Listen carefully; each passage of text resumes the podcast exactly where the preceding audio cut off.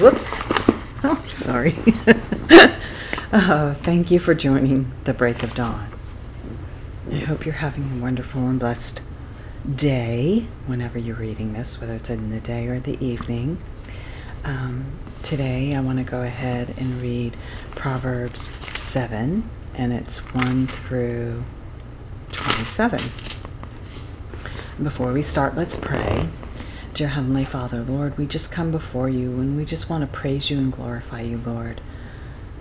We are just ever so thankful for who you are and what you did for us, that you sent your Son to this earth to live a sinless life and to die on the cross for our sins. We're humbled by that, Lord, and we just thank you that you know us. You know us by name, you know every hair on our head. And we pray, Lord, that you would just continue to watch over us today. May you increase and may we decrease. And guide our path, Lord. In your holy and ever precious name, Jesus Christ. Amen and amen. So this starts with wisdom guards against immorality. Whoops, there goes something out of my Bible. My child, keep my words and store up my commandments with you. Keep my commandments and live. Keep my teaching as the apple of your eye. Bind them on your fingers. Write them on the tablet of your heart.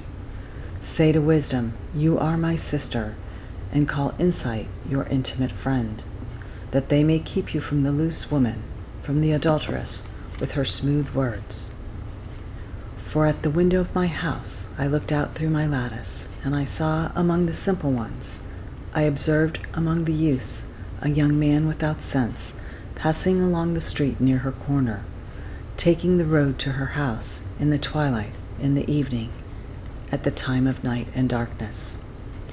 Then a woman comes toward him, decked out like a prostitute, wily of heart. She is loud and wayward, her feet do not stay at home now in the street, now in the squares, and at every corner she lies in wait.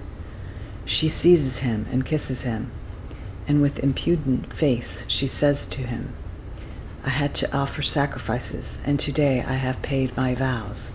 So now I have come out to meet you, to seek you er, eagerly, and I have found you. I have decked my couch with coverings, colored spreads of Egyptian linen. I have perfumed my bed with myrrh, aloes, and cinnamon.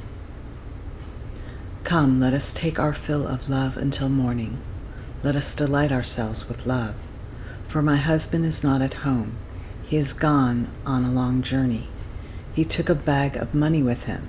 He will not come home until full moon. With such with much seductive speech she persuades him. With her smooth talk, she compels him. Right away, he follows her and goes like an ox to the slaughter, or bounds like a stag toward the trap, until an arrow pierces its entrails. He is like a bird rushing into a snare, not knowing that it will cost him his life. And now, my children, listen to me, and be attentive to the words of my mouth.